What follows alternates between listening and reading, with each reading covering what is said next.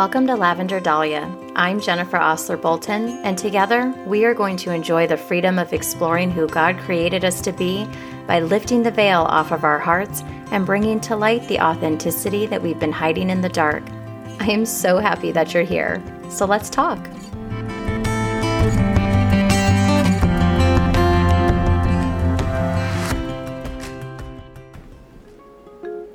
Have you visited the podcast shop yet? Go to jenniferoslerbolton.com and click on the shop link where you can find the perfect item to showcase to the world that you are a Dahlia. Welcome back. It has been a long time. Too long, almost two months since I have been here with you on Lavender Dahlia. We had a really busy summer Michael and my stepdaughters were here for five weeks, and we did everything California that you can possibly imagine. We did the amusement parks, we did the camping, we did the beach, we did all the fun things. So it was really, really fun, a really packed five weeks, and I really wanted to take that time to be with my family and focus on the six of us. So thank you for allowing me to do that. And for, you know, I, I, was getting updates that people were still listening to the podcast, maybe catching up on previous episodes. And thank you for doing that. Thank you for continuing to listen in to my heart, even though I was not present with you. And then I had planned on coming back shortly after uh, Michael and the girls went back home. But then uh, when Michael was back in Northern Ireland, there was news that his aunt was really not doing well. She was uh, battling lung cancer and she was in her final days. So I ended up flying out there. What was supposed to be a one week visit turned into a two week visit so I could be there with Michael and his family as she made her transition from this world into the next. And so here we are. Uh, feels finally a little bit settled uh, in my home and in my home life. But there's a lot of unrest happening in the world everywhere right now. I had originally wanted my comeback episode, if that's what we want to call it. I originally wanted it to be an episode um, that was shared between a conversation that was shared between my cousin and I. My cousin, who had moved up north, she, you know, went through a lot of uh, just reliance on God as she made this transition in her life. So that was supposed to be my comeback episode and it's it's still locked in and ready to go. But I wanted to talk about just the heaviness that's ha- that's happening right now in the world, that's going on in the world because one of the things that I find myself asking quite often is why? Why is this stuff happening? Why is there so much going on in the world right now? I feel the way that I describe it in my heart is that it feels just this heaviness.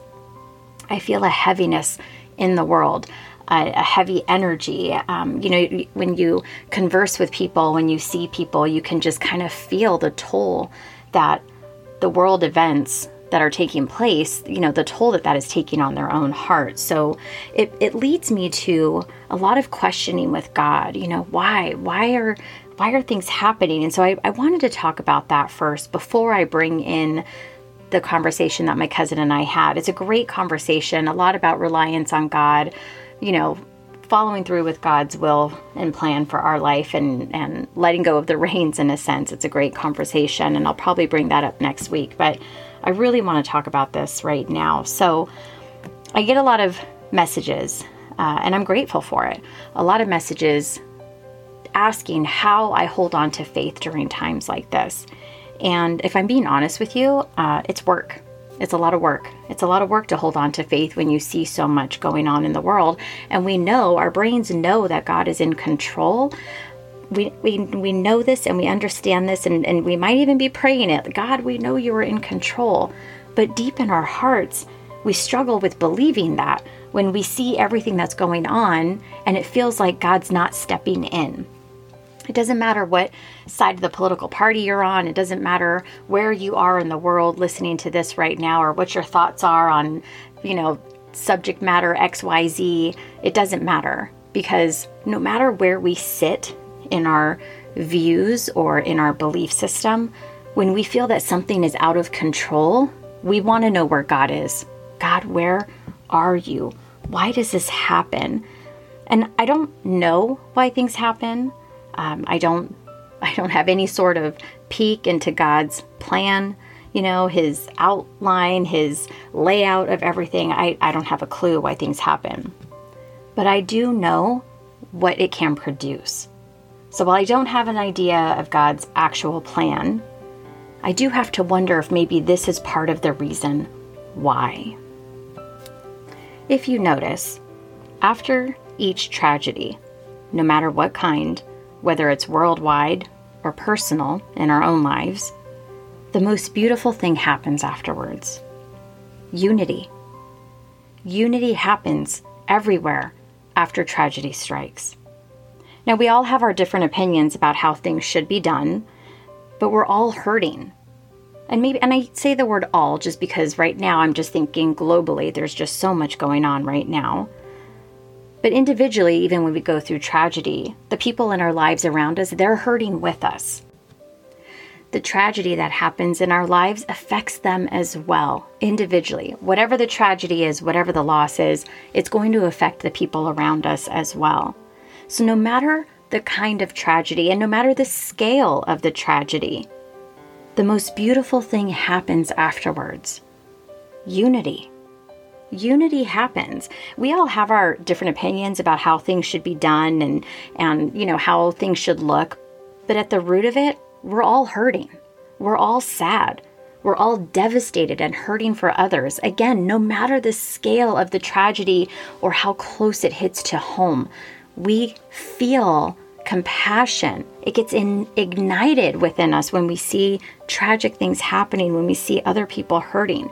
Our wallets open up, our hands want to help, our hearts ache for someone else. And I lived through the most beautiful example of that when Ryan died.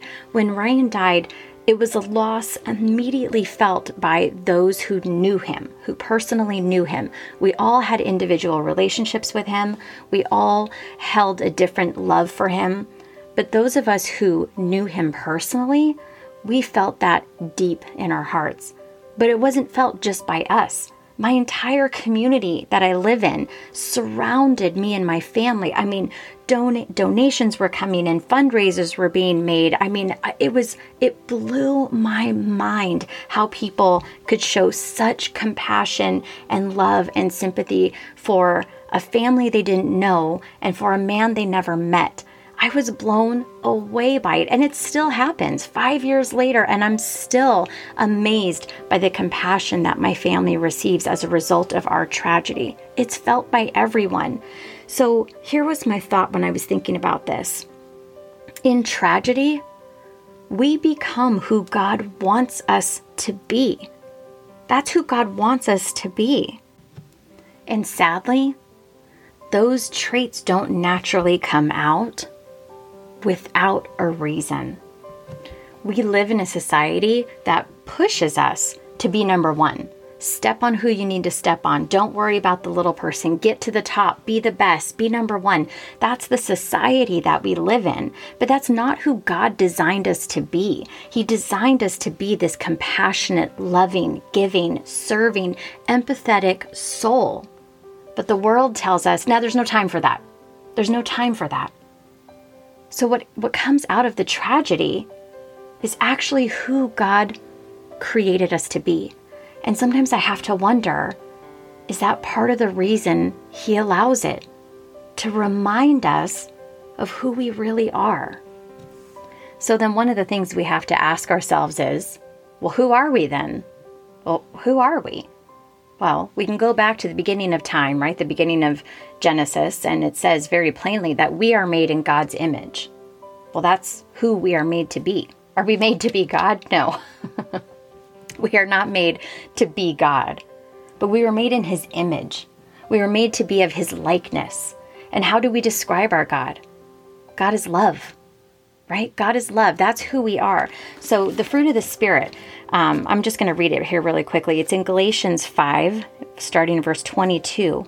It says, But the fruit that the Spirit produces in a person's life is love, joy, peace, patience, kindness, goodness, faithfulness, gentleness, and self control. So that's the fruit of the Spirit. We were all given the gift of the Holy Spirit the day that we decided to make God ours, to claim Jesus as the Lord of our lives, and to be submerged into the waters of baptism. So the Spirit is with us. And when we act as the Spirit, when we let the Spirit lead, when we act in God's image of what He actually created us to be, this is what is produced. And you know where we see this? After tragedy. Kindness is exploding everywhere. Love, joyfulness. We find joy in the small things again. Goodness, faithfulness, gentleness. These are the things that are produced, sadly, after tragedy. But the truth is that we were created and born with the ability to be these things without tragedy having to bring them to the surface. So, if we were born with these abilities, the ability to be these things, because we were created in God's image, and God is these things. This is the fruit of the Spirit. The Spirit is God, right? So, these qualities, these fruits, are built within us. So, why is it so difficult then for us to naturally be these things? We could talk about our sinful nature and our selfish nature, but that I'm not going to do that today. But we all know that that exists and we all know what that looks like. But there's something else that happens that gets in the way of us and our naturally born capabilities to possess the fruit of the Spirit. And that's called life. Life happens, right?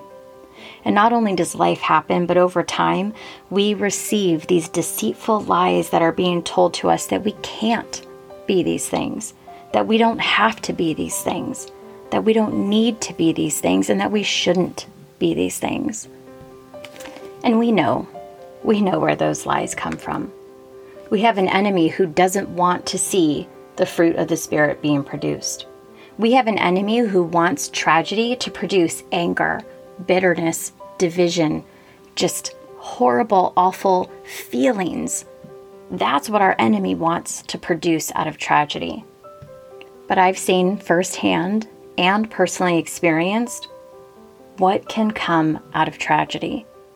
And it is massive amounts of spiritual fruit. So, a lot of times, what I can see happening is yes, we ask questions, we get angry. I've seen things that just make me sick to my stomach that are happening in the world. But I see a lot of people praying. And I see a lot of people mocking those prayers. Oh, yeah, what are prayers going to do? How are prayers going to save anybody? You know what prayers do? Prayers drown out the enemy. The more we pray, the louder we are, the less he is heard, the enemy, the less he is heard. So, these are my thoughts on why things happen. I wish I wish I had a concrete answer. I wish I could say, well, this happens because this is going to be the outcome or this happened because this was going on. But there is a master plan that we can't see and I don't have a clue about. And I don't want to pretend to know. I don't want to pretend to even understand. But I do believe deep in my heart that part of the reason that God allows us to experience heartache and tragedies is to remind us that we are capable of who He envisioned us to be from the beginning kind, selfless, loving, serving, gentle, open, soft hearted, compassionate, and giving. We are all of those things by nature. That's who we are designed to be. We are created in God's image. But the world makes us forget that, and the enemy lies to us to tell us we are nothing like that. But something happens in the midst of tragedy. Something happens within us, and we get that little touch back into who we are. It naturally i don't i don't know about you. Maybe maybe it doesn't for you. I can only speak for myself. But for me it naturally comes to surface when i see someone hurting. I hurt.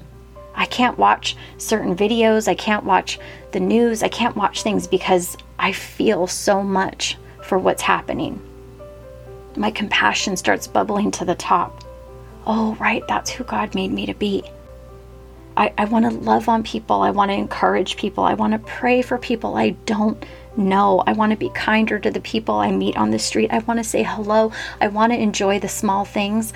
But mostly, I want to stay connected to God because I don't know. I don't know why things happen. So it pulls me closer to God. It makes me reach for Him. It makes me yearn for His answer, for His wisdom, for His comfort, and for His love. In tragedy, I become who God created me to be. I hate that it takes heartache to make us reach for God, to make us have compassion on other people, to make us see the world for what God originally designed it to be beautiful, united, loving, selfless, together. That's what God envisioned. But our enemy wants to take tragedy and tell us how bad it is, how bad God is, how mean God is, and how He's punishing us for being human. Don't listen to the enemy. When we ask God, why? Why is this happening? Why did this happen? Why is this going to happen? Whatever our question is, whatever's going on globally or personally in our lives, and we ask God why, I bet part of the answer is because I want to remind you of who you are and what you're capable of and what I designed you to be and who I created you to be. Tragedy is painful. There is no mistaking that. And I'm not trying to say, don't be sad in your tragedy. Because I don't I don't believe that. I don't believe that in James chapter 1 where it says to rejoice in our trials. I don't believe that means to just smile your way through it, be happy and just ah, I'm okay, I'm okay. I'm look at me, I'm smiling, I'm happy. I don't believe that at all. I think it's actually unbiblical to not acknowledge how much it hurts. Jesus did. Jesus sat in Gethsemane and he completely acknowledged his hurt, his fear, his sorrow, and his desire for a plan B. I think we have to acknowledge that tragedy is painful. But I challenge you to look around you when tragedy happens. You're going to see some ugliness, no doubt about that. But I bet you'll also see a whole lot of spiritual fruit around you. So even if you're not there yet, if you can't get into that basket of spiritual fruit yet after tragedy, just look around you. How many people are saying prayers? How many people are making donations? How many people are serving in ways? They're creating care packages. There's, you know, I, just look around you. It's everywhere. Even if we are not ready to be in that basket of spiritual fruit, look around you. You'll see it. I wish it didn't take heartache to remind us of who God created us to be. But I am grateful that out of the pain, out of the tragedy, out of the heartache, there's a beautiful production of spiritual fruit that happens within us and all around us. I want to leave you with this thought. This is in Romans 15, verse 13. It says, I pray that the God who gives hope will fill you with much joy and peace as you trust in him. Then you will have more and more hope, and it will flow out of you by the power of the Holy Spirit. If you're hurting right now, whether it's personal, heartache, and tragedy, or you're just hurting with the heaviness of the world right now, allow yourself in the midst of the heartache to reach out to God and if you are in a position where you are seeing heartache around you, remind yourself of who you were created to be. Remind yourself of the capabilities you have to give and share the fruit of the Spirit with others. The unfortunate truth is that we will not go through life without experiencing heartache, tragedy, and trials. But I believe the other truth of that is that it's purposeful, and we can produce some of the most beautiful spiritual fruit as a result of it. And I'm praying that we all do. Thank you for sharing this time with me. I hope you feel encouraged and are filled with courage to see yourself the way that God sees you. You are so many beautiful things. That's why there's a flower named after you. Make sure to subscribe to Lavender Dahlia for podcast updates and episodes, and visit jenniferoslerbolton.com to join the Lavender Dahlia email list. Until next time, my heart is hugging yours. I'll see you soon.